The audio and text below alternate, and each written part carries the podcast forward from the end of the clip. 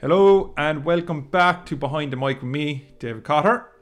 On episode 24 of Behind the Mic, my guest is Dave Hartrey. Dave is a 25 year old online fitness coach from Waterford, Ireland. This episode is information packed and action packed. We talk about Dave's past and his younger years, and how he always felt slightly different due to his being mixed race, to how he dealt with his mother's cancer diagnosis during his leaving cert year. Fast forward some years in his early 20s, he's making a name for himself in the fitness industry, managing one of Ireland's biggest gyms, starting his own business, training with his bodybuilding idols and mentors, and venturing into this world so new and very fast. Being a serious bodybuilder comes with requirements, and to be the best, you have to do what the best are doing and more. This includes taking steroids. Dave began using steroids to aid his budding career as a bodybuilder, but things for him went downhill. They went downhill badly, and they went downhill relatively quick. After a period of being lost mentally and physically due to the negative effects of taking steroids, Dave decided to share his experience, not to encourage or discourage, but to educate and inform people about his negative experience while using steroids. His story has travelled very far. It even came up on a, on a recent episode of the Joe Rogan podcast. And disclaimer neither of us are medical doctors and we are not in a position to give medical advice. We speak about this topic on the show from a place of curiosity and intrigue. Our conversation and discussion should not be used to help you decide whether or not to use these substances. You need to talk to a professional before you venture into these kind of um, this realm. I hope you enjoy this episode, and it certainly won't be the last time Dave is on, behind the mic. We both decided after the episode had, had finished recording that we could have went on for another hour at the very least. Um, so in the new year, we'll definitely see him on again. Okay. So without further ado, episode 24 of Behind the Mic. Here we go. Dave, great to have you on, lad. How are you keeping?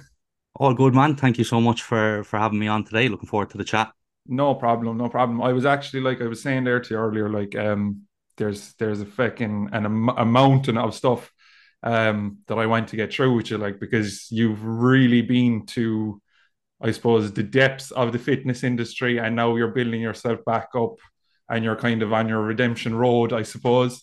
Um, so it's it's great for I suppose because for young people that are going to listen to this, because I know there is some younger people that listen to this and are starting out in fitness or in anything in life. Um, I think there's going to be a lot of nuggets of information for them to get from this and from you. And um, looking forward to where we're going to go. Good stuff, man. Good stuff. Um, so I suppose starting off, Dave, when do, do you want to tell people kind of um, a bit about yourself first and then we I can throw some questions at you, yeah? Of course, man, of course. So kind of going back to, I suppose, when my fitness journey started, I done sports and recreation in WIT. Now I was one of like those students who, you know, just went in, just went out every week, like was missing lectures. I was a really bad student, to be honest with you. Um, and but always had that kind of like good people skills, you know what I mean? Very outgoing, stuff like that. I was a social person. Um, so college wasn't really it was just kind of a fun time for me to be honest. And then when I came out of college, then I was very lucky. I started working in Ben Dunne Gym in Waterford, which at the time was the, the biggest gym in in Waterford. And um, yeah, so started working there within a year. I was 20 when I started working there. When I was 21, then I was after making my way up to being the manager, and that was all going great. You know, I was like you know 21 years old i have a great job here making good money um, and i was like right i'm i'm i'm set and then of course covid hit and threw everything up in the air um which is when i kind of when i got to that point it was really kind of low point in, in my life that was the first time i kind of had an experience with kind of like depression mental health issues and stuff because i felt very very lost around that time and um I just gone through a breakup as well around a similar time. So it was a that was the first time I kind of felt like I was at rock bottom. And from then then just kind of used that to propel me into the next stage of my life, which was starting the online coaching. At the time I had been kind of I'd gone I'd I'd kind of started going down the bodybuilding route, but I wasn't like crazy into it at that stage. Like I was taking it seriously, but it got a lot more serious down the line. And yeah, just kind of went from there. Um, you know, that took off very very quick. Um, myself and my old business partner, um, we had a, a business together, and that was doing very very well. We went from like zero clients to over hundred clients in the space of like two months, which is Jeez. kind of un, unheard of. Like you know what I mean. But it was we went down a route of, as I said, we had a business mentor, and it was very salesy. So decided to strip that right back. We came we came we took a big hit on like kind of income and stuff like that, but built the business back up how we wanted to how we wanted it to be, and from then started kind of going on and it was very much orientated around bodybuilding. We were getting a very like kind of high standard athletes for our level at the time, kind of coming on to us and built it up from there. Um, and then the bodybuilding, the bodybuilding journey just kind of kept going and it it just kept accelerating. It was not slowing down. Like I was progressing really fast, you know, kind of started getting noticed by kind of higher profile people and um was doing all this through lockdown. Business was going well and everything and we got to the third lockdown then, and I was training out of garage there, and I decided that the when it got announced the gyms in the UK were opening seven weeks before Ireland. So I made the decision to just go over there by myself. I had a girlfriend at the time. She stayed here, just kind of went off. It was something I kind of needed to do, but went over to my old coach at the time. Um, him and his partner are both IFBB pro bodybuilders. So I was training with them full time, which to me, man, was like a dream come true. Like the you know these people who I, you'd be like looking up to they were like my idols in the industry best way i describe it to people anyone who's not in bodybuilding is like imagine you are a die-hard man united fan. Like love soccer all your life. And then all of a sudden you're going over training with the team going for coffee with them going for food with them and mm. and all that. So um yeah i i started my prep when i was over there for my bodybuilding show. And when i came back then i the prep was continuing on. But there was so much going on with my skin. Um, you know, I had a, a, really bad reaction to steroids, was kind of sucking that up, had been working for three years prepping for this show and um ended up having to pull out of it eight weeks out. There was some I was having like mental health issues, the stuff with my skin. And then since then, bro, that was that was geez nearly a year and a half ago now at this stage and and it's just been kind of trying to rebuild myself as as a normal person again and kind of trying to become more connected with my friends and my family and stuff that I would have become very disconnected with on that journey. And uh, yeah, it's kind of brought me up to, to this point I'm at now. Okay. Um so I, I want to take you back to when you were maybe 14, 15 and you were probably cutting your teeth. Were you like you grew up in Cork? Were you playing sports or were you lifting from a young age or what what was your kind of focus when you were a young lad in Cork like? Yeah, I, am from Waterford. I grew up oh, in I Waterford. thought you were from Cork, yeah. sorry. No, no. Um, yeah, so in Waterford, like 14, 15, um, I was always big into Gaelic football. That was kind of my thing. Um, I've always had an interest in kind of like fighting sports, but I went anytime I went to go do them, they were like you either either need to commit to one or the other. Do you know what I mean? So Gaelic was my thing at the time. I'd done that up until freshers in college. Mm-hmm. And then mm-hmm. that's kind of when I started going down the bodybuilding route. Now I did start in the gym quite early, like 15. I when I started going to the gym, I there was this fellow, Paul Le- Paul Leonard um from Tramore. He kind of took me under his wing and no one was going to the gym at the time. You know, like I was getting the piss taken out of me. You know, when you're mm. young, all the young yeah. fellas are like, "Oh, you go gym, lad," um, or if you're taking protein, it's like you're you're taking steroids. steroids like, yeah, I mean? yeah. So, um, yeah, it's uh, like I had to put up with all that, but it was very much like on and off.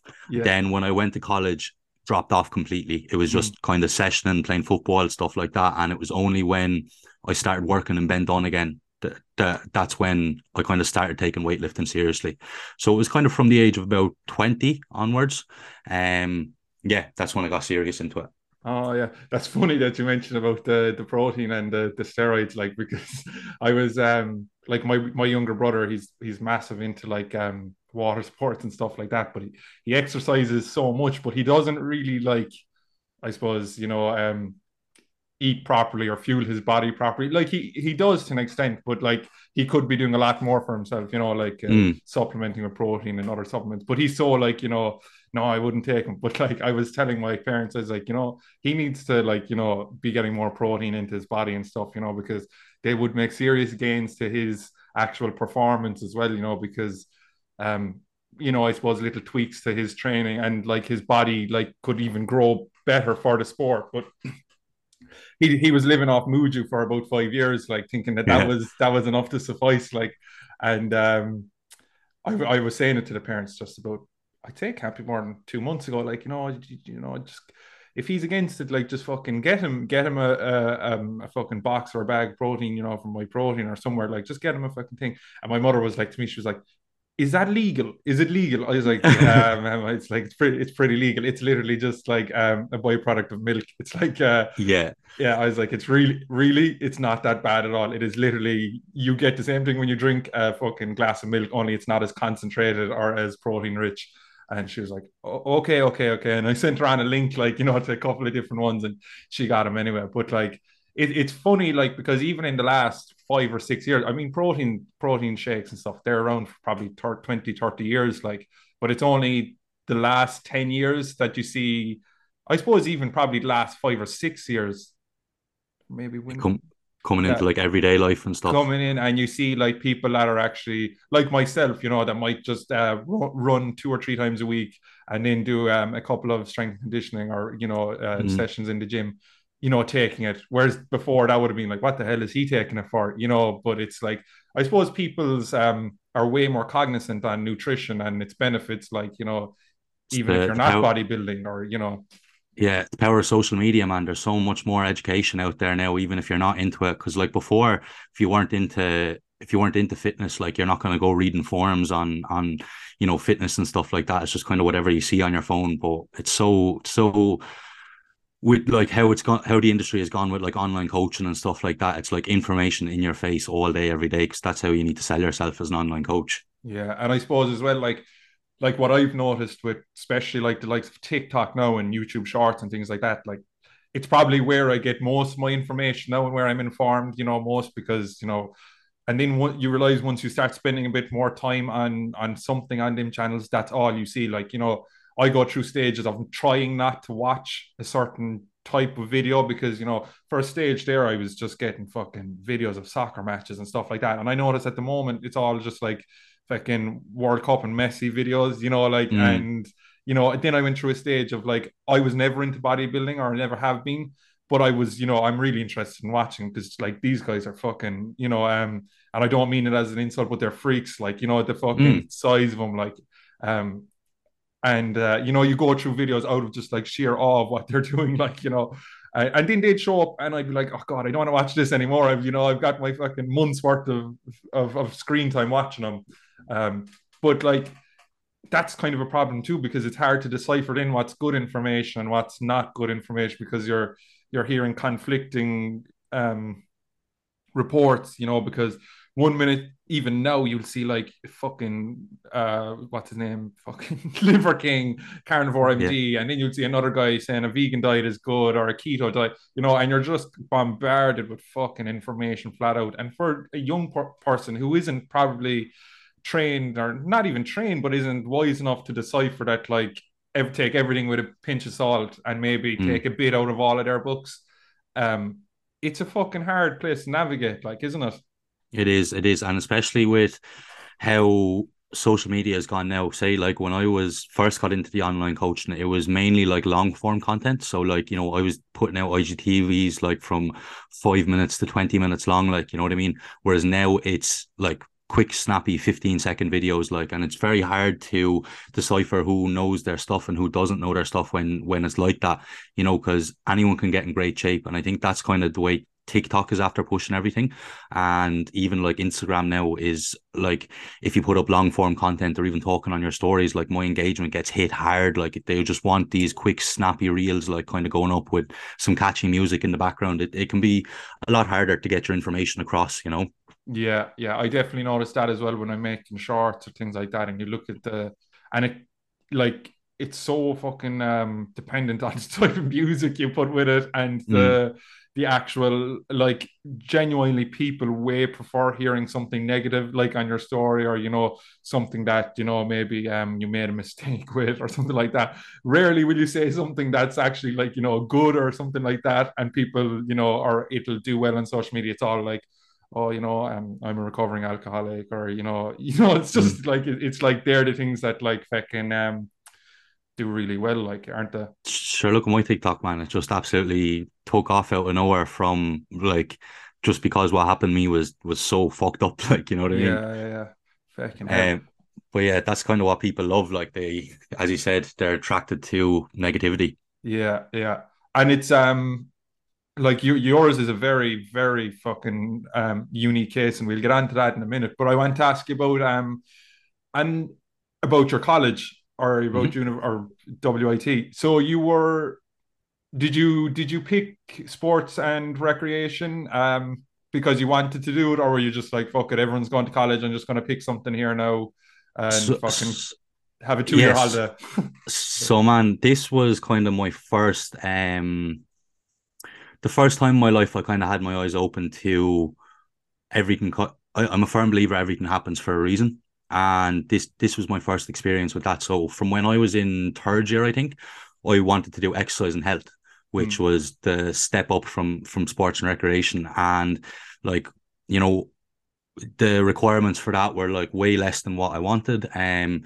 or than what I was expecting to get and stuff. So I was like grand this will be easy. Um so went on done uh, fifth year still wanted to do it coming into sixth year and then the year I was in sixth year my mom was diagnosed with cancer and so like leaving cert year, like it, it just threw me off completely. And I was barely going into school. It like it hit me really hard.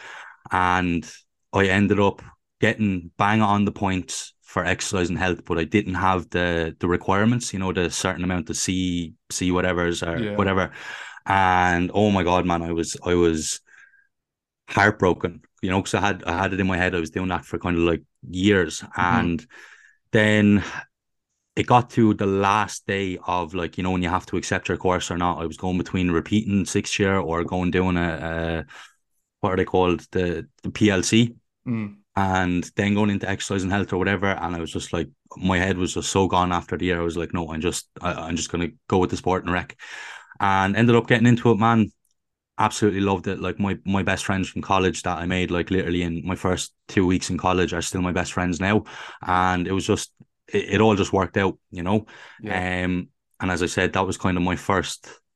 There's been a lot of times like that where where stuff hasn't gone the way I wanted it to go, and there's been like a big spanner thrown in the works. But you adapt, and like mm. for anyone who is listening, like who you're going to go through something similar at the same time, and it, when it feels like you're, when it feels like the world is ending, and you're at that kind of like rock bottom, and you don't know where to go, like you do, you adapt, and new things come up and where one door opens 10 more or where one door closes 10 more is going to open and you literally just don't know what what's around the corner like my whole life i kind of had it planned out you know I, I knew where i wanted to go i had like at one stage i had like a 10 15 year plan when i was doing bodybuilding like yeah. and uh, right up until i was like 35 i kind of knew step by step on, on what i wanted to do and this is the first time in my life now i'm just kind of going with the flow because taking it taking know, it month by month, year by year, like rather than a, a macro timeline.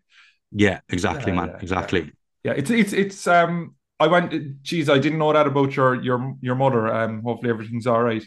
But I remember when I was in leaving cert, actually a girl's a girl that I was friends with, her mother actually died of cancer um during not during the leaving cert exams, but you know, during the year. And oh my god, like I actually don't know, like she, I'm, I actually don't think I've ever seen someone be so strong because I actually remember going to the funeral and like she came into school, I'd say probably three or four days later. Man, it was it was mad, and I take my hat off to anyone that can pull their shit together and go through something like that so bravely like because you really like there's probably more stories like that or you know someone in their family being sick that no one knows about like and you know to fucking go through that stuff and then pull your shit together and actually get the job done at the end of the day, whether it's by an inch or by a mile, is fucking very commendable, to be honest.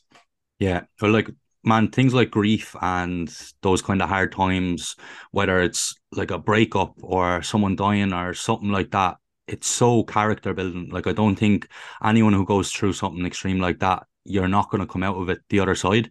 Now, at the end, like kind of what I have learned from these situations over the years is it really is a choice on how you handle that situation. You know what I mean? If you kind mm. of sit back and, you know, feel sorry about yourself and and just kind of sit back and expect the world around you to change. It, like it doesn't go that way. But yeah, that that like times like that, that's when the most kind of personal development can happen. Yeah, I actually thinking of a, a, quote there now as well, like love them or hate them. The two Tate brothers, like you know, I was I was watching them there the other day, and they were they were reading out like some fellow I don't know tweeted them or emailed them. You know, I think your man said, um, my my mother died some couple of years ago, and my father is dying now. You know, what can I do? And the two boys just like looked at each other, and they were like, well what can you do? You have to you have to get on with it. Without being blunt, they were like, mm. you have to get on with. What are choice of you? You know, are you gonna just live the rest of your life? Are you gonna kill yourself? Are you like how are you gonna react it? Like, you know, what there is only one correct way to react to it, and that's to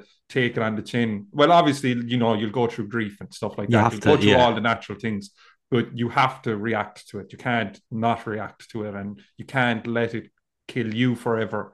You know. Um, yeah but yeah, love him or hate him, there there was a bit of a, a nugget of knowledge there. Like it's like you have I, to react to these things, and you have to figure out your own way to react to them and move forward. Yeah, yeah. I think the t- the two the two lads like they have a lot of valuable information to to give out that is very very useful to people, and um, like it is blunt sometimes, but you have to be blunt. Like them, mm. I don't agree with everything they say or whatever, but yeah. like sometimes when people are going through hard times, like you do just kind of need to be told, man up, like yeah, and like you have to, like as you said, life goes on, and you have to deal with it, you know. And as I said, just kind of sitting back and waiting for everything around you to change, like it's just going to prolong how long you're in that hole for. Yeah, and there's like like you said it there, like um a lot of people get fucking chastised online, like if if they're heard saying man up, you know, deal with your problems, you know, because like everyone has everyone has some some level of demons whether they know it or not or or whether anyone else knows it or not. And um it it's almost like people are encouraged to be um weak and to to not accept it almost you know? And there's like like there's nothing wrong with talking to someone you're close to about your problems there's nothing wrong with airing your problems but there is a problem with not addressing the problem, you know, and that's kind of where I suppose the whole man up thing is kind of misconstrued. And I agree with you. Like I I'm 100% in agreement. It's like man up, get your shit together because outside of yourself, no one gives a fuck what you're going through really. And it's like there's only one person can sort, and that's you, you know, like or me, or you know, whoever the problem is with. Exactly, and man, like the the biggest lesson I've taken from 2022, and I suppose it's kind of a a nicer way of saying man up, but it's something that I had to go through myself was take responsibility. You know what I mean? Like that there's situations where you have to take responsibility as i said whether it's a breakup or you're depressed or you know you're not feeling motivated or you know whatever it is that's going on around you like you need to take responsibility and make a change because if it's something that's a negative in your life the only person who can change that is you. You know what i mean? Like mm. and that can apply to so many different things. Like rather than pointing the finger and blaming other things whether again, like just come back to those things I said, like say a relationship or mental health or something like that. It's very easy to kind of point point the fingers and be like, oh, like I'm like this because or this happened to me because when in reality there's probably a lot that you can do to change that situation, but you just haven't had that conversation with yourself. I think that's something a lot of people struggle to do is is have conversations with themselves and people will push out um or put to the side things that you know difficult difficult thoughts or different things because they don't want to go through that and they don't want to um acknowledge what's going on. So rather than deal with it it just gets put to the side. And then and that's you do that for long enough and like you're going to end up struggling mentally. You're going to end up with with problems in your life regardless of of what it is. Mm. and doing that enough is going to lead to a negative yeah, and even like on on Alaska, like we were talking there before we came on, and even with myself, I found myself slipping this year, not mentally or anything like that, but just slipping with drive and kind of the ambition that I had because I knew in 2021, you know, I had all these things. I was going starting my podcast, I was going back to college, you know, doing another year, um, you know, making myself more employable and things like that. And once I finished the the college course in May, I decided to kind of start the business and stuff like that, and it was going good. It's it's still going all right, you know. Um, but I found myself slipping because I was working for myself. I could get to sleep in, you know, an extra hour, and I'm I'm I'm a fucking dog for routine. Like you know, when I was in college, I would get up at fucking five thirty or six. I'd go to the gym or go for a run, and then I'd go to college, and then I would work part time. Um, so I was in college probably 10 or 15 hours a week and I was um, doing the podcast and then I was working probably 20, 25 hours a week. And it suited me down to the ground because I didn't have a moment to rest. Whereas when the college finished this year, there was nothing kind of tying me to reality or routine. You know, I could I could easily get up at fucking nine or ten, stroll out of bed, you know, um, like in fucking dodgeball, brush my teeth with milkshake, you know, or shit like that, you know, if I wanted mm. to. And it, I've noticed myself since since um, June or July, just slowly creeping into this really bad routine of like nothing tying me to real life. So I realized then because the business I have isn't really um, that time consuming. I mean, I can do it for a couple of hours a day. And I kind of realized that I need to get an actual job or a career that ties me to real life. And, you know, a lot of people, um, especially in today's world, you know, they're kind of looking for um, the escape from the nine to five or you know the escape from you know the job that takes up a lot of time. But i realized for myself that's what i kind of need to tie me to real life to actually get my shit together again.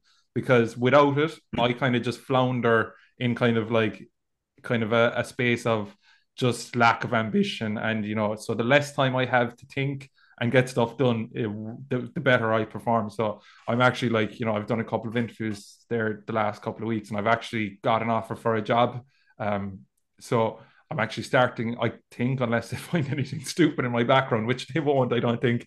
Um, I'm starting down the new year, but it was just like you said, it was it kind of took me to realize in kind of October, November, I noticed that I was slipping and you know, there was just a laziness creeping into my life and stuff like that. So I kind of just had to fucking address myself and like have that conversation where you're like, you're kind of getting fucking lazy, man. You're you've stopped all the good things you're doing, your podcast and things. You've just gotten into a rut, and I was blaming my business. I was like, "Oh yeah, if, if I get another client or something, I'll I'll I'll um I'll do more podcasts, you know, to put me at ease. But I was just finding excuses not to do it. And, you know, mm-hmm.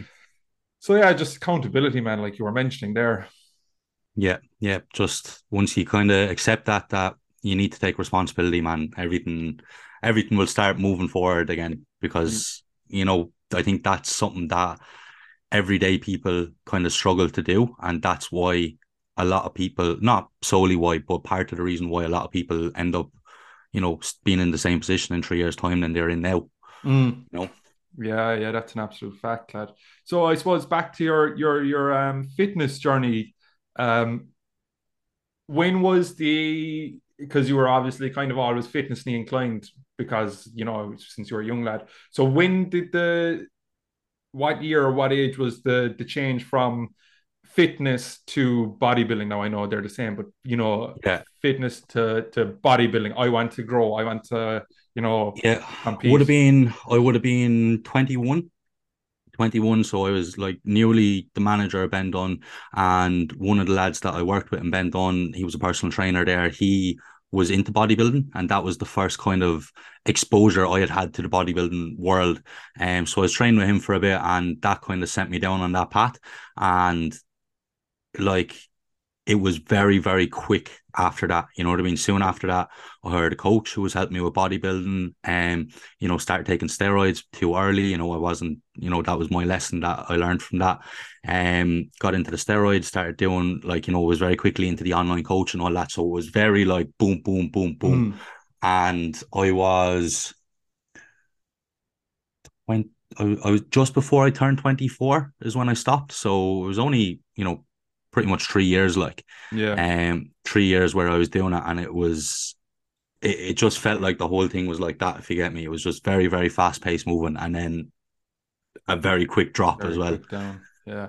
Did you when you were going into the bodybuilding was like obviously that that industry is is kind of reliant like you, you, there's no such thing as an olympia athlete without that doesn't take steroids or you know a bodybuilding athlete really that doesn't take steroids um, but was did you did you know that that was gonna be? Did you know that that was gonna be involved at the time? Did you know that you were gonna have to take steroids? You know, you're you're new entering into it, and we let's just say, for argument's sake, you're kind of naive. You're like, I, I want to be bodybuilding, and like most people say, oh, I'm gonna be natural.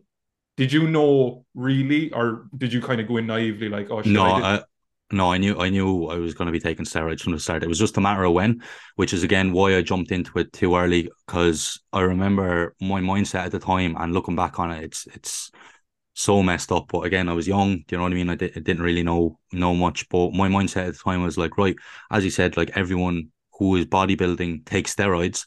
If I wait, then all I'm doing is I'm going to be behind. I'm I'm starting behind all of these people who are on it now. Do you get me? And there's like I remember there in particular there was like one one fella I had in mind in the gym, and he like we started going to the gym around the same time, but he jumped on steroids way before I did and just blew up. And then it was kind of like I had this thing in my head where like right I'm, I'm getting left behind here, so I I did jump into it a bit too too early. Mhm. And did um like from your point of view, do you remember as a 21 year old, did you see any negativity in it? Like, did you know there were negatives associated with it, or were you just like, this is what I need to do to become big and to to not fit in with the community, but to actually make waves in the community, I suppose, to become good at bodybuilding? Yeah, like um I knew there was I knew there were side effects, but like anything, and this like this is something I've kind of talked about through my TikTok content and stuff like that as well.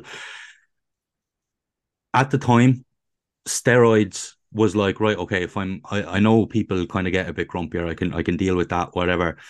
The acne side of things, like the extreme stuff, my mentality was, okay, that's one in a million person that's gonna happen to, you know, that that's not gonna happen to me. And then I ended up being that one in a million person who had an extreme case. But I think you see that through everything, not just steroids, like people going out taking coke, taking pills at the Mm. weekend. You know what I mean? They're like, oh, you know what I mean? What are the odds this is going to be a bad one? Uh, And you never you never think it's going to be you until it's you. You know what I mean? So I suppose that gave me such a changed perspective on my life in the sense that I would have always said I would have always thought I was invincible. You know what I mean? Burning at both ends, you know what I mean? Going out at the weekend, like taking drugs, then taking steroids, and you know, it was just it was just an unhealthy lifestyle, man. But Yeah. I had that like young fella mentality of nothing is going to kill me. Yeah. And that whole steroid thing kind of changed my my eyes to that. Like I, I stopped taking drugs, um, like even stuff like stopped taking uh steroids, stop doing sunbeds, all these kind of things that are like, you know, you hear of, you know, you know there's something bad, but you never think it's gonna be you who the bad thing happens to. Yeah, that's actually it's kind of funny because I suppose when you're in college, you're introduced to, or even younger, some people, and especially now, actually, because I know of a lot of younger people that are doing it. But even if you're doing coke or pills or whatever, like at when you're going out, and you kind of do get this air of invincibility about you, you know, because you might think, oh, fuck it, you know, like I've done this, so this isn't going to kill me, or, you know, I've done fucking MD, so coke isn't going to kill me, or you know, but it's like you fucking you don't know it at all, really. Like it's such a fucking lottery. Um, but it's kind of funny because that probably do you reckon that that kind of influenced you and made you more kind of like, oh sure, I've done all this stuff, like, and this hasn't fucking killed me or hasn't pr- provided any or given me any bad side effects, really. You know, like oh, I have a hangover on a Sunday morning, but like that's the worst that comes of it. We all skag or whatever, you know. It's not it's it's not a big deal. Um, do you think that that made you more open to trying something that you potentially didn't know everything that you were putting into your body? Yeah, it's a that's that's a really good question, man. Because you know what, I've never actually thought about it, but now that you are saying it, it probably did have some form of of influence over it without me even realizing.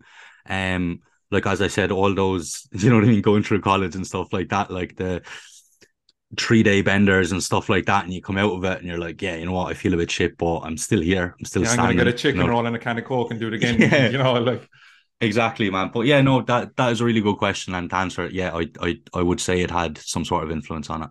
Yeah, because like I, I know myself from when you're in college, like you do get this fucking air of like, you know, invincibility that nothing's gonna hurt me. And even with, you know, everyday things, it's like um, you know, if, if you're scraping by in class and stuff like that, it's like, oh, I'm I'm doing enough to get by now and you know, and I'm passing away. That's all I need to do. And then you fucking fail an exam. And it's like, shit, I didn't think that this was gonna happen to me. Like I'm fucking me, I shouldn't be fucking failing in an exam.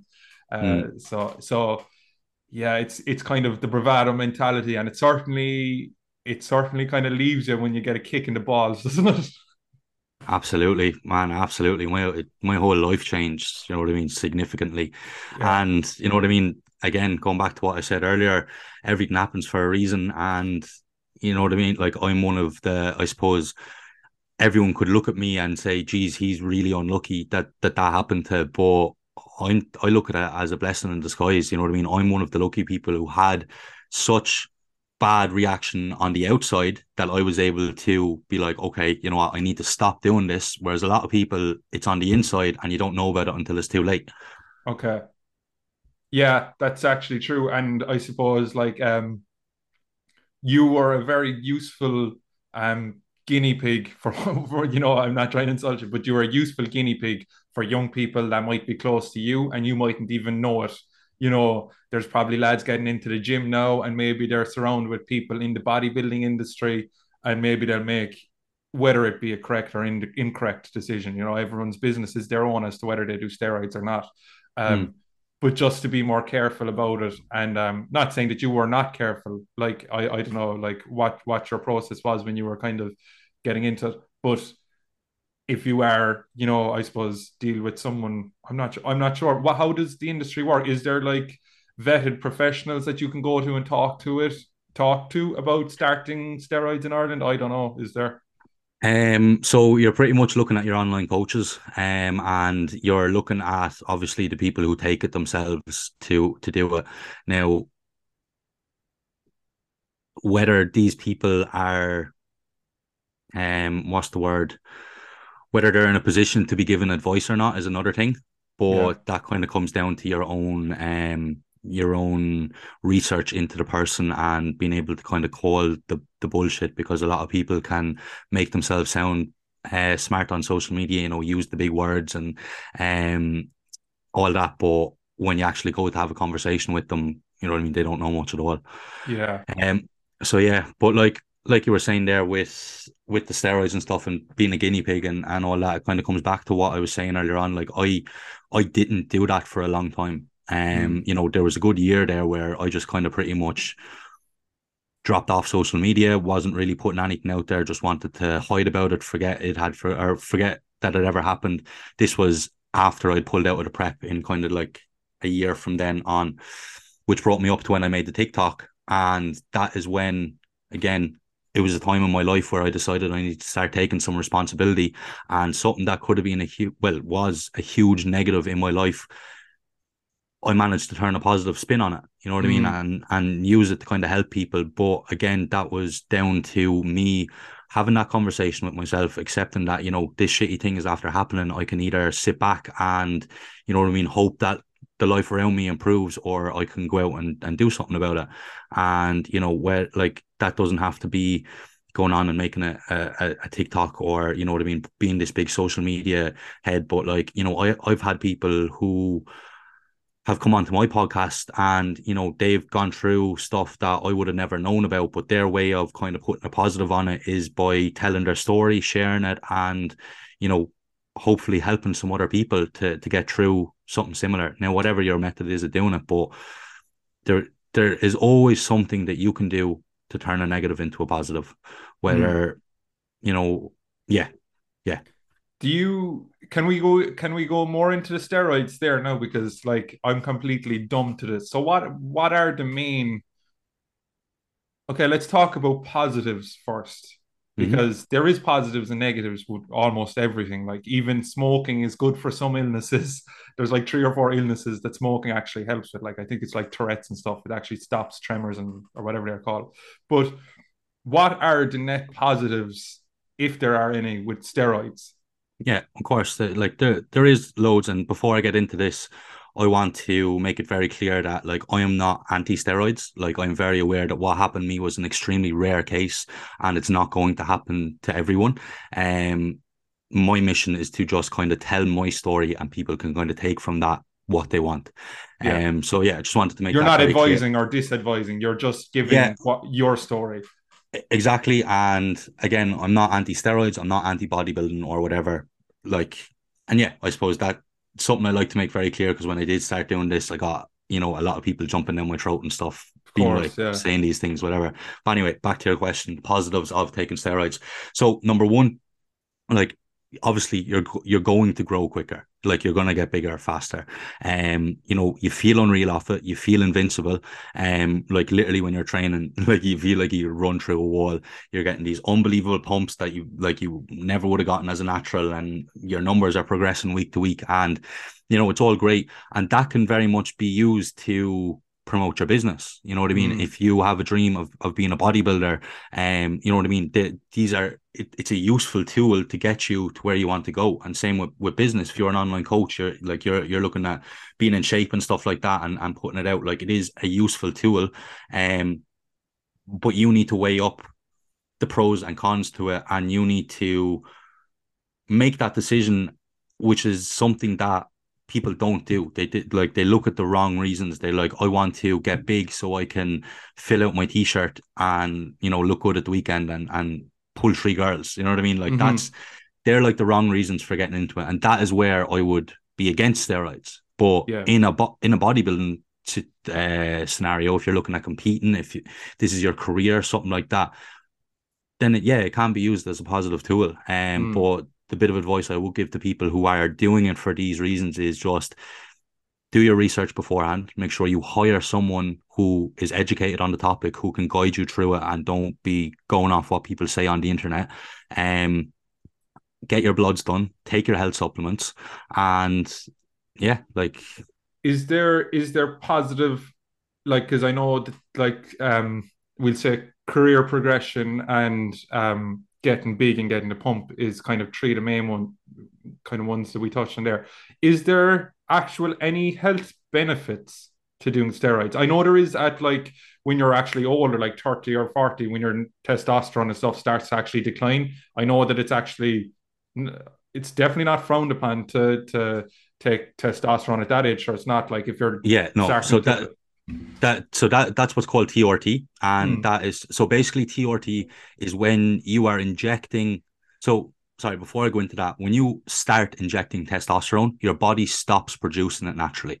So your testosterone range is what you're putting into your body. After you're finished, you need to do what's called PCT, and that is pretty much uh, PCT stands for post cycle treatment, and that is getting your body to pre reproduce testosterone and trying to get it back to those levels that that you were before. So when you start injecting testosterone and people are using it for TRT for some reasons, like if they are genetically like produce low amounts of testosterone. Um, yeah, definitely it has a time and its place. Or when you get older, it has a time and its place because you are staying within your physiological range, which is the range that normal people would be in. Um, and yeah, that so that definitely does have a time and place, but that's not what bodybuilding is. You're pushing past these extremes. Now you can get your bloods done, you can make sure everything is is in check and stuff like that. Um, but it's still, you know what I mean. You're you're still abusing, not abusing steroids, but you know taking more than than what you should be to be yeah. in that category where you need to be to progress as fast as you you need to. Yeah, to to get to the point where you can compete with these fucking giants on stage, and you know, yeah, yeah, yeah, mm. I get you. So if you're actually using steroids for the intended purpose of actually becoming an athlete in this sport, it's not healthy, really. Yeah. Now, again, this is completely person dependent. You know yeah. what I mean? Like some people react different to certain doses. Some people um can get away with taking a lot less. Some people, you know what I mean, approach their goals a little bit better. It's completely person dependent, but uh for the majority, I would say it is quite unhealthy. Okay. And so so that kind of brings us on to what are the main like aside from like you know your own experience, what would be the main kind of big health negatives associated with uh, steroid use? Yeah, well, like obviously there's your internal organs taking damage, your heart, your liver, your kidney, um, like the, that's kind of the, the main thing yeah. that I think ev- everyone overlooks that, you know, you really, really shouldn't. Mm. You know what I mean? Like, and if, yeah, like, what, what, what's the point in having a fucking unreal Ferrari sitting in the driveway if the engine is rotten and barely works. Mm. You know what I mean? Like that's it's of no good to you. Like you're you need to look after your health and stuff like that. So obviously that that is one. I think one thing as well that a lot of people will. I've had my eyes open to it. Now this is again my own like my own personal opinion from what mm. I've seen. But like when I stepped out of the bodybuilding world came off taking steroids and stuff like that, it made me realize how much it was affecting the way I think. Oh, like okay. my ego, like everything. Now, what would have seemed completely normal to me at the time, it the best way to describe it is, you know, when you go out on a night out, you drink way too much, you get way like you make a fool of yourself, you're shouting at people, causing arguments, and you wake up the next morning and you're like, oh my god, like what how how did I think that that was okay, or why why why did I think to say that? That's what coming off steroids was like for me. When I I was looking back on it, being like, oh my god, like was that actually me? Like I and I remember thinking these things and you know having my opinions on stuff and and all that. But yeah. when I came out with that, everything changed, mm. and oh, it was it was crazy. Yeah, Jesus, it just tells you how susceptible we are to hormones and like the the kind of how much they govern our decisions because we all know with girls and their menstrual cycle and the pill, you know, they say that like you get different moods or you know, like, you know, and that's kind of I suppose for men we kind of look at it, you know, and crudely say, Oh, it's their time of the month, you know, they always act like this, or some, you know, they make some brash comment like but it's kind of I suppose it's kind of similar, like you know, because you're dosing yourself with uh, a hormone, um, and I'm sure there's more to it, like, but I'm kind of just simplifying it in my own head. But of course, it is because if you're coming off this and you're getting your body back to its natural equilibrium, yeah, I must give you an awful lot of fucking clarity. Like, were did you? were the decisions you were making at the time when you were when you were on the steroid cycles they they seemed perfectly normal to you when you were when you were making these decisions but when you came off you were like what in the fuck was i doing kind of thing yeah like and it wasn't even so much like big life decisions it was like how i spoke to my ex like when i had a disagreement with someone how i approached the situation um I feel it made me very close minded mm. and I was very reluctant to take other people's points of view in. It was just what I was feeling and and that was that and that that was right. Super no matter alpha what. mode. yeah, literally like that that is what it is like. It's just super alpha mode and like um yeah, I remember just having disagreements with people and like feeling like how could anyone in the world not agree with my side of this story. Yeah. And then looking back on it then after, I'm like, oh my God, like what was going through my head at that time? Um, so it was more kind of things like that. Um, having very little patience with people online, other other coaches and stuff online. I used to be quite vocal, quite outspoken, and I'd like would have called people out on bullshit at the time. But again, it was a mixture of like steroids, my own insecurity, all this kind of stuff that like was was fueling that. Um, and yeah, it was just kind of small little things like that. Yeah, you mentioned the insecurity there, but was was one of the main reasons you started like fitness and the gym because you were insecure because you, you didn't seem like you were insecure before when you were talking about it. Were you insecure when you started getting into gym in general or was it only when you started to get into the bodybuilding and the cycling that this kind of started to rear its head? That's another good question man. Um that is a good question. So i would have always kind of prided myself as uh, on having a good physique you know um even before I, I and got into the bodybuilding and, and stuff like that. Um, I always kind of like took care of myself, exercised, all that. So it wasn't, I wouldn't say so much insecurity from that point, more ego. Mm. Um, yeah, I, I would say it was more ego of just kind of wanting to be, you know, the center of attention, the like have all eyes on me and stuff like that. And it's funny now I'm after going the complete opposite way. Like, you know what I mean? It's Yeah. it, it was just a complete 180. But I think where my insecurity came from was back to when I was a child and stuff. Um, I would have been bullied quite a lot. Um, not you know for being fat or out of shape or anything like that. It was I was bullied because I'm mixed race. I'm half Mm. Chinese, so my whole like like my whole childhood like and there's a lot of people who would have kind of like given me shit who I talk to now, and you know it's completely different. It's completely different time we live in. But when you're children, when you're when you're teenagers, anything anyone that's anyway different, they're the ones who get you know Yeah. get get the shit, right? So I suppose my whole life I felt like I was trying to fit in, no Mm. matter how no matter how in like with the fucking cool kids or whatever way you want to phrase it. Like I I, I always had a good good group of friends around me. You know, was never like I, I would have been you know one of the how to say without sounding like a dickhead, but like I, I always had friends growing up. Like I was one of the popular, people in school Yeah, yeah. or whatever and hope that doesn't sound fucking bad or whatever but looking back on it it's kind of you know that that's how my childhood went like i don't want people to kind of feel like i was this like little loser who was on my own getting picked on and stuff like Yeah. that it wasn't the case it but growing up i was always that kind of want to fit in Mm. you know what i mean and i i think that's kind of why i first got into the gym when i was like 15 because man i i remember growing up like used to get in fights the whole time and like I used to say my group of people, you know, when you're you're younger, like and you could there could be 30, 40 hanging around in the one group, Yeah, like yeah.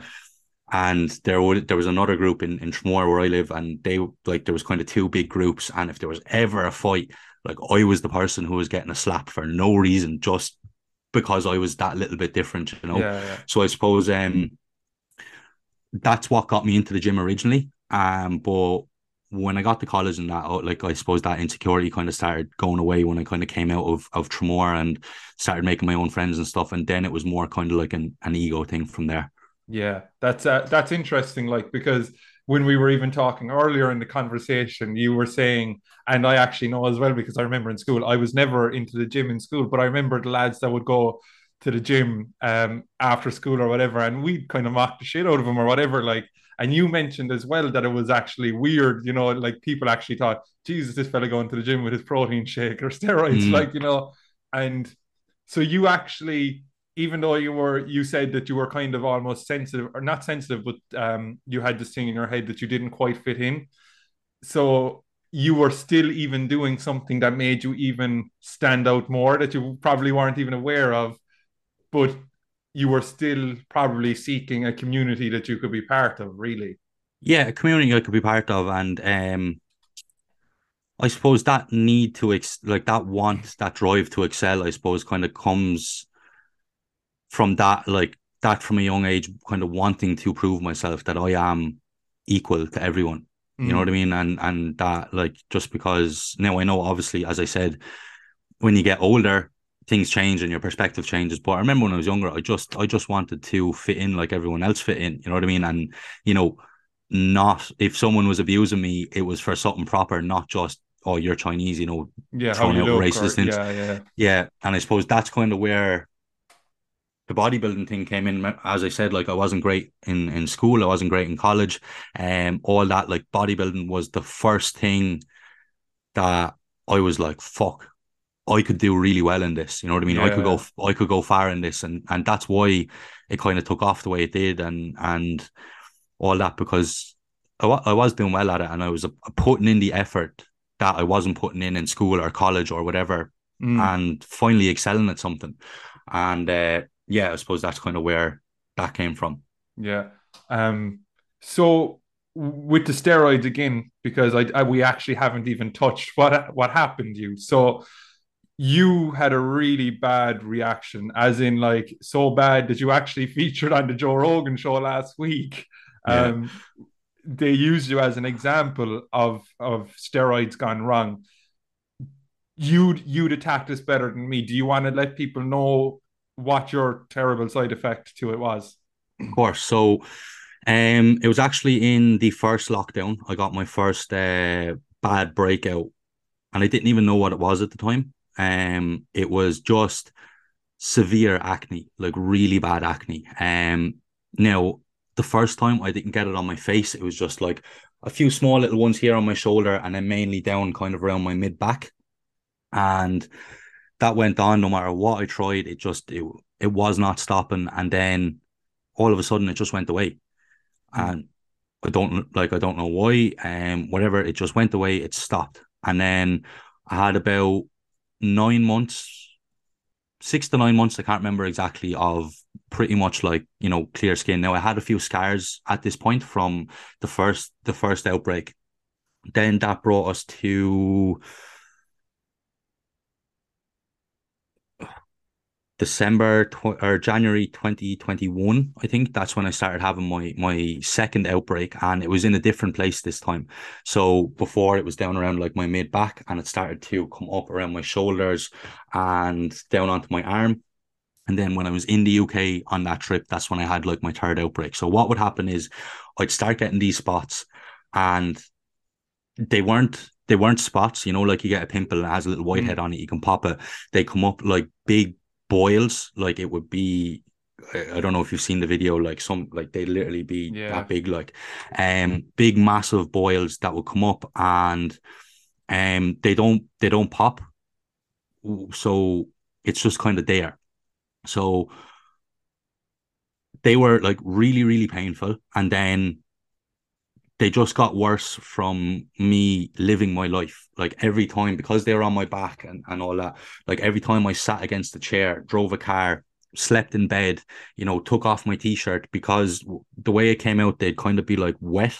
Mm. Like the, yeah, the, yeah, kind of like moist. So what would happen is like whatever is pressed against my back would stick to stick to it. And then when it came off, it just peeled everything off and just ripped it open. So because they were so extreme, they never actually got a chance to heal because they were constantly just being ripped open and made bigger and bigger and bigger. And um yeah, that went on like it progressed on. It was all over my face, man. Like it got to the stage where like um I go in and I train, and you know, like the pressure at the end of a set where you're like you're really squeezing hard, like yeah. that pressure build up would cause everything to just explode. I remember being over in the UK training, like I was training legs one day, doing a leg extension, and I got up off the set, and there was just blood just running all down my face, like from everything just like exploding. Jesus. And um, yeah, those formed into keloid scars then, which for anyone who doesn't know, keloid scars are kind of like raised off the skin. Um, it just feels like a really like keloid scar is what you get. You know, if you see if someone gets surgery and mm. they have like a big cut going down, and then they have that kind of like raised scar, yeah. um, wherever it is, like that, that's a keloid scar. So I like that's what I have kind of like all over my body, and yeah, I suppose that was that was kind of my story. Fucking hell, man! That like because I I've seen the pictures and um I'm sure people are going to check you out anyway after listening to this. But like you were you you were still training through having these things on your back because I'm just thinking if you were doing a bench press or a shoulder press, like the fucking pressure on on them at all, like oh my Man, god. I used to hate push day because like you know it's all chest. Yeah. Like Jeez. yeah, oh I hated it, man. Um so like I suppose to get into that, like and one of the one of the most common things I get back um, from all these haters on TikTok, man. That's one thing I really realized. TikTok is rootless, rootless. Yeah. Like you get people saying all sorts of shit. But one of the most common thing is like, obviously, I had three outbreaks. It was like, why the fuck did you not stop? I suppose, like to kind of touch on that a little bit, because we didn't know what it was at the time. Every every time we tried something new, we thought we had figured it out, you know, and then by the time you realize that okay this has come back up again it's too late mm. you know it, it, it's too late so um yeah like as i said it was just when and trying to and trying to kind of sum it up in a way like as I said, everything was moving so fast pace.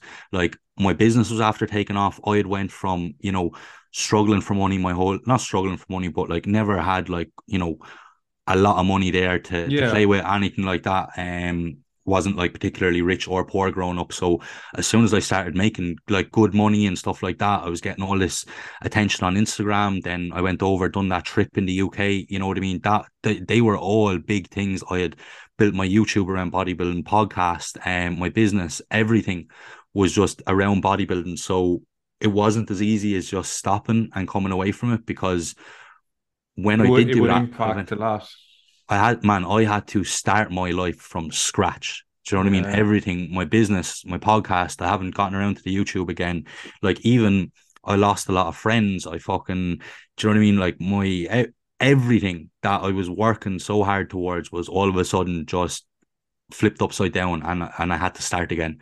You know, and it took. I knew that that was going to be the case if I stopped, and I suppose that is why I kept going for so long because mm. I had I couldn't accept that in my head of like You probably didn't Not- have another option at the time. It wasn't really an option. It was stay going or like lose everything, kind of, I suppose, in your mind, was it? yeah, and and, and that was it, man. And as I said, like when I had the, this thing of like I'd never been good at anything in my life, all of a sudden I was excelling in this thing. You know what I mean? Being being one of the one of the top, like one I would have been known as kind of one of the up and coming bodybuilders in Ireland and, and stuff like that, like at the time. And do you know what I mean? Just having to step away from all that and call it quits. Like how how do you do that? Like Mm. um took me a long time. It took me until I was pretty much brought to an ultimatum that I stopped. You know what I mean? Yeah.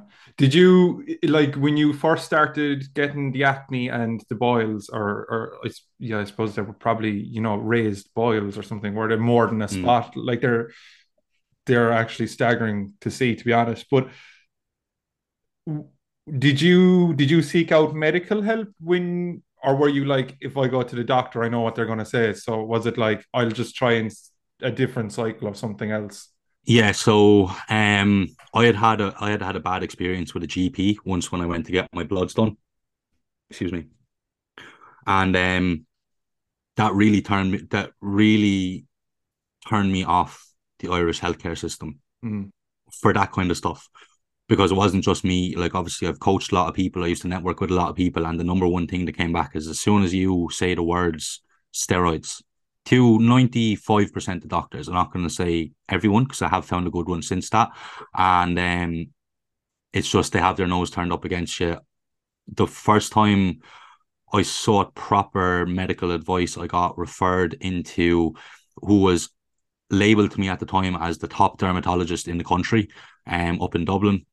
Went up to him, you know, I got my hopes up and and I was like, right, okay, this we can finally like get an answer to this. And it was just the most anticlimactic thing ever. Like just straight away, as soon as I walked in, had a, an attitude with me because I was on steroids didn't want to help me at all. Like just kept saying, stop taking steroids, stop taking steroids, stop taking steroids. Whereas I was going up trying to learn what is happening to me so that I can understand it better. Yeah. Um, now, to be fair, like I did need to stop taking steroids. You know what I mean? That that that's what I needed to do.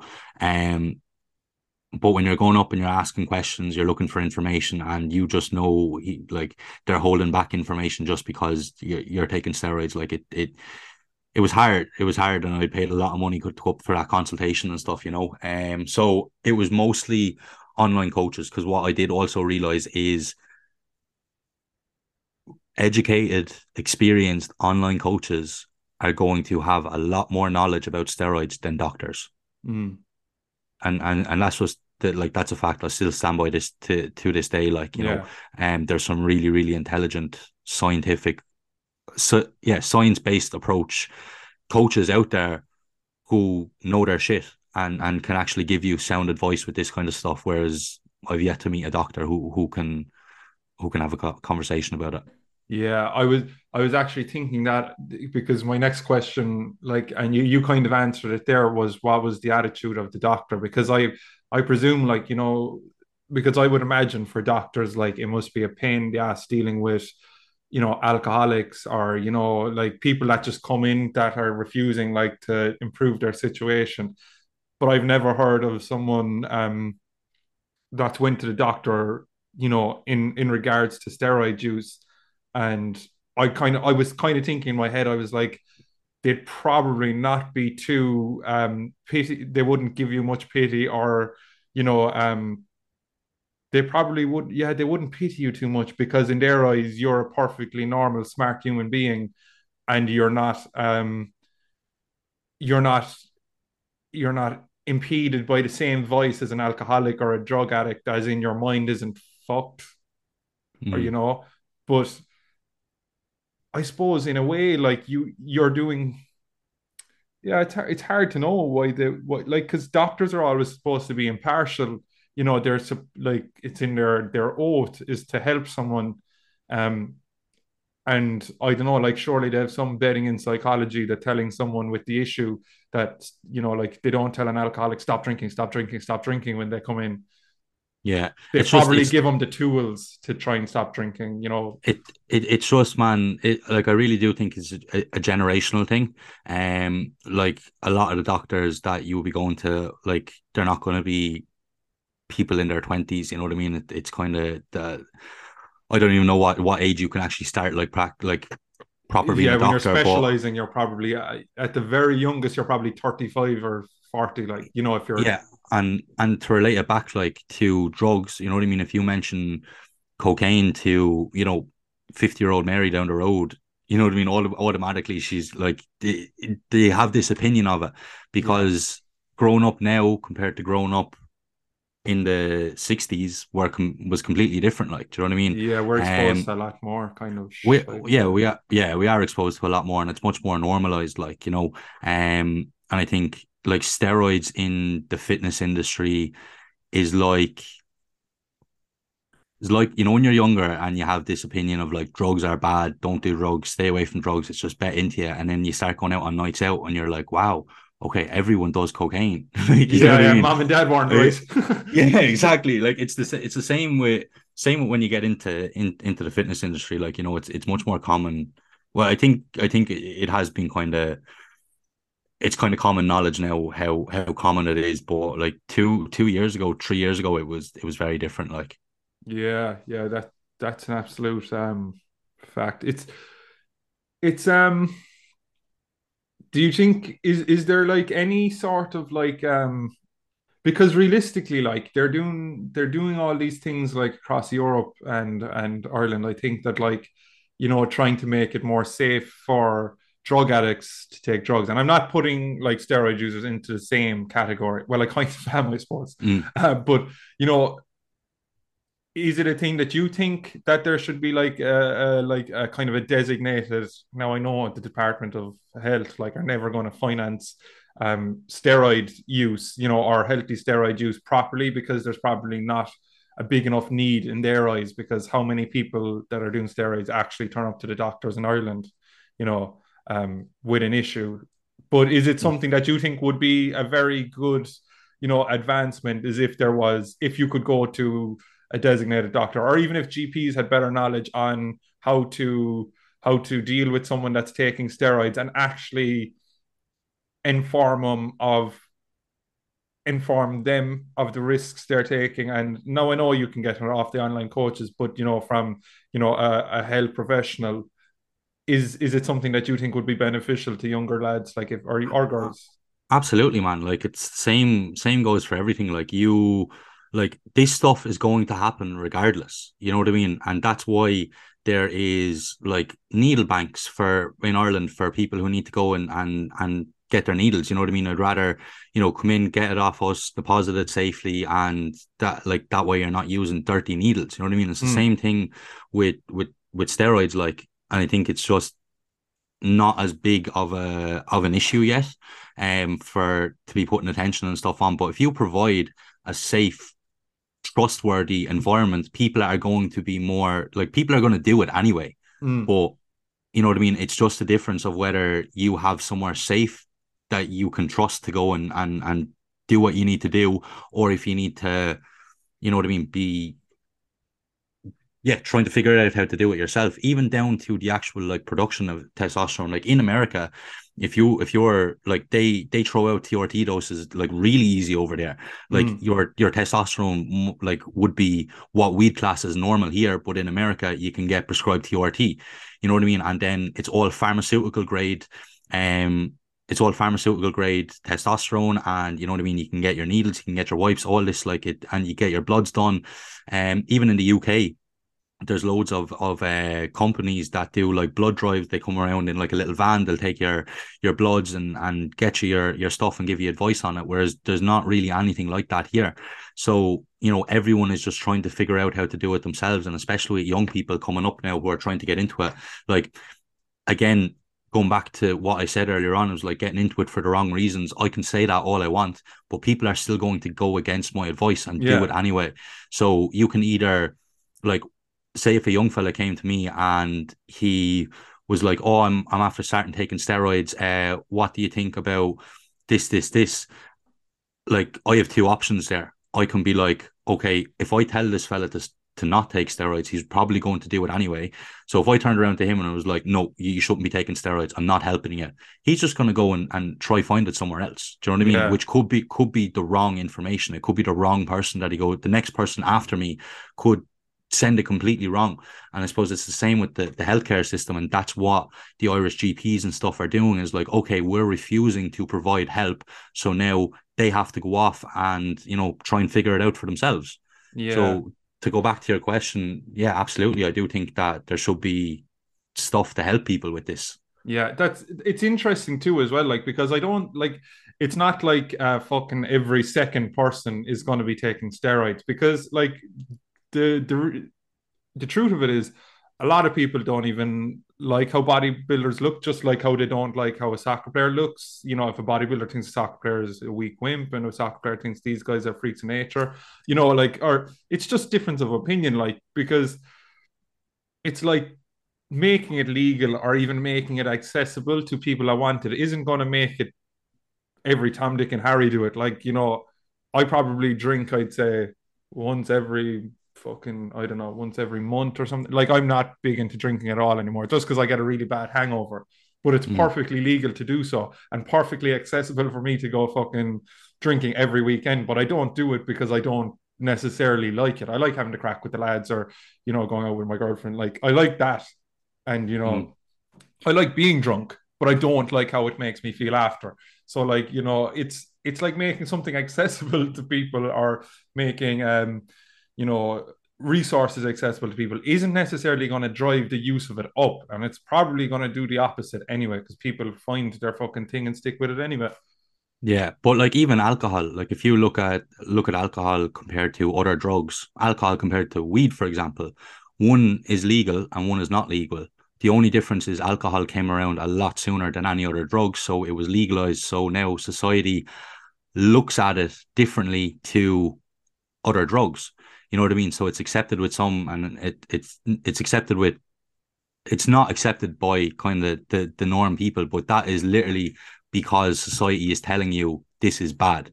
You yeah. know what I mean? It's the same same with steroids. Is like people look at steroids as like this is bad. Now again, like they they are bad. They are they are harmful, but it doesn't need to be as bad as or as harmful as it is just because people are refusing to help. Yeah, yeah, yeah, yeah. I mean, like, there's, and to be bluntly honest and perfectly honest, like, there's fucking most sports are dirty anyway. You know, like, like you're kidding yourself if you think like that sports people in other sports aren't using PEDs of some sort. Like, you know, so it's. But it's even just... even coming away from the PED side of things, like people look at steroids and be like, "That's bad for you." Mm. Don't don't do that. Why would you do that to yourself? But the same people will flick on the UFC and watch people get the head battered off them, which is probably doing just as much, yeah. if not more damage, like in the long term. But again, it's what society has decided is acceptable and what is not acceptable. Yeah, and even more so than UFC, there's boxing, which is the most dangerous of all because in that you're allowing someone to basically get knocked out. You give them the chance to get up, which they're probably concussed and you give them a 10 count and they're allowed to have 10 seconds to rest and probably sort out their concussion to some extent, stand up, get knocked as many times as they want, you know, at least in the UFC, you're down and you're you're ground and pound, and it's you know Herb Dean jumps in and fucking knocks you off. You know, it's done. You're allowed. Yeah. It, you, I know it. The cuts and stuff make it look more gruesome and probably more dangerous, but for longevity wise, boxing is probably even way worse because it's all to the head and the you know I forget what that fucking thing is there where that brain fibers start to fucking fry or whatever. But yeah, mm. so and I suppose look, there's not much time left, but um, um, I'll go on to your podcast, lad. Do you do you want to tell me a bit about um what your podcast is and the kind of um the route you're going with that now? Because I know you you were initially it started as um a fitness podcast. What direction are you going to now? Yeah, so like obviously like fitness is is my background and stuff like that. I don't think it will ever lose that like little bit of fitness um touch to it, but it started off as like purely a fitness podcast, but I'm going more down the direction now of mindset and like people hearing about people's life struggles, how they deal with it, and like I want to open my market of who can listen to my podcast from people who are into fitness to, you know, people who are going through everyday struggles, people who've gone through trauma, people who've gone through addiction, people who struggle with mental health, um, like bad breakups, all this kind of stuff. Like I want your your average Joe who never comes out of who never breaks out of their town to be able to listen to my podcast and, and take something from it. Mm. and that's that's the i suppose the restructure that's going on at the moment. But um it's still very much in, in the process. Yeah. And you are moving in a couple of weeks are you? You're you're going down to bali is it? Yeah flying flying to bali. So i'm just going out on my own. Don't know anyone over there and just absolutely winging it. That's that's fucking commendable as well because you were on about as well that you're going um hopefully switching to the to the more in-person model with the podcast which means you're going to fucking that is kind of the goal i suppose of every podcaster really is to have a studio or have an have a space where they can go to and actually meet these people um in the flesh. And actually there's probably no better place for the type of people you're seeking out than bali i mean people go there and you know like a lot of kind of nomads and you know people that are trying to redeem themselves and stuff. So you mm. probably have a good pool to pick from there anyway. Yeah absolutely. And it's kind of the main thing i'm looking forward to uh to with that is like networking. You know what i mean? Getting out there networking with people from from other countries. And you know what i mean? The, bali is one of those spots that is full of just remote workers you know whether you're an online coach or online you're an online something if you're working in mm. bali. Because the wage there like it's a third world country. It's a very poor country. You know what I mean? So, like, you can't go there and just work in a bar. You can't go yeah. there and just like get a job in a cafe because I think the average wage works out at like fifty euro a month for the people who live there. You know what I mean? So, you know, you're not you're not yeah, you're not going there to to live a high life. And realistically, like if you go over there and you're living like a king, or you are you will be living like a king, really, because you'll have your fucking your online coaching business, like, mm. and you fucking be paying, especially with Ireland prices now, man. You're fucking you are saving a serious bomb while you're living over there as well. Like that's the thing. Absolutely, man. And it's weird, like you know, there is some things are more expensive, some things are the same, some things are cheaper, but as a whole, it is a much cheaper place to live. Like I got my, I just Airbnb'd my first month's accommodation, and that was five hundred and eighty euro for thirty three nights. The same night I booked that, I looked at booking two nights in Dublin just to compare, and it was 40 euro cheaper for the 33 nights in Bali than it was for two nights in Dublin. And it is probably a grand fucking type of a villa thing oh, as well. Like yeah, it, it's grand, have my own pool, like it, it it's it's slick. You know what I mean? But then my gym membership, I priced that up yesterday. Like I'm gonna be paying now I, I'm joining two gyms. I'm joining an MMA gym and I'm joining a normal gym as well. Like that's coming to 220 euro a month. Mm. You know what I mean? Whereas here, what do you pay 30 quid a month, 40 quid oh, a month okay. for a gym so membership? Month, like 200 quid. Yeah, that's saucy enough. They know they know that all the fucking fitness influencers and stuff are out there fucking doing their thing so they can charge one arm and leg.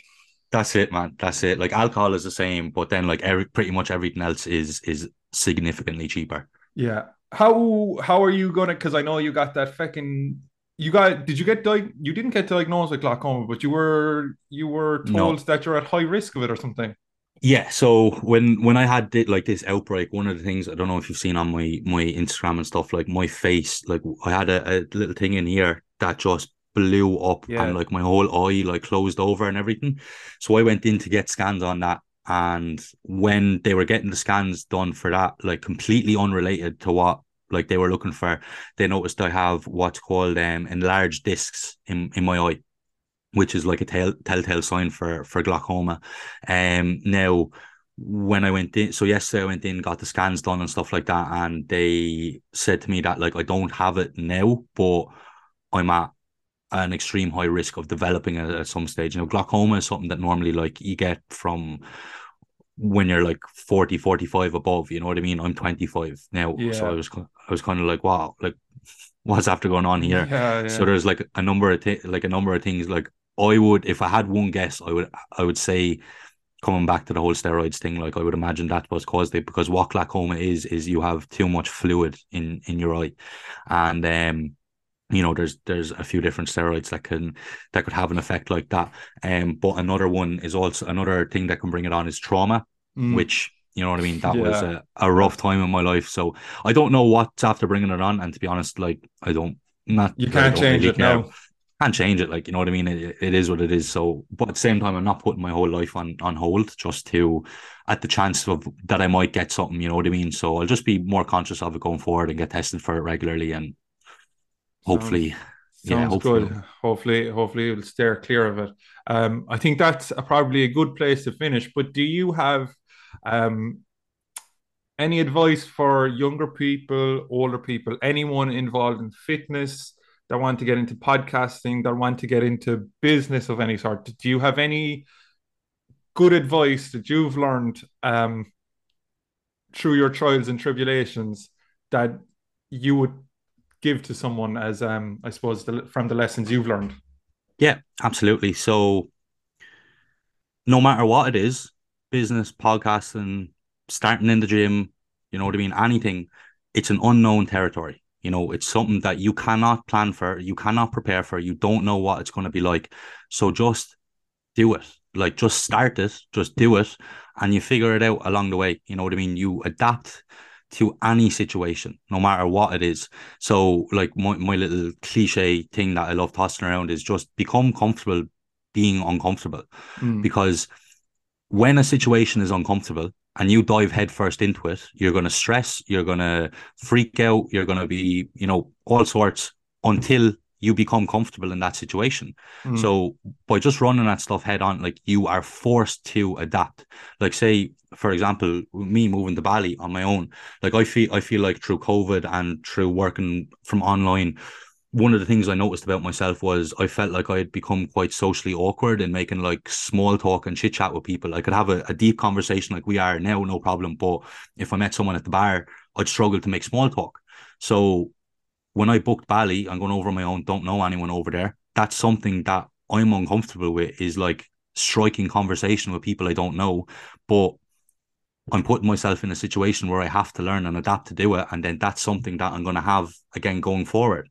And that's how you continuously move forward in life, no matter what it is, as like whether it's business or as a person or, you know, in relationships, stuff like that. Like, if you just do what you're comfortable with, you're going to stay stagnant your whole life. Mm. Whereas if you look at things that you want to do or that you aspire to do and you just do it, you know what I mean? It works itself out. When I when I when I was starting online coaching, I man, I I had no idea what the fuck I was doing. Yeah. You know what I mean? I just just started doing it and you figure it out along the way.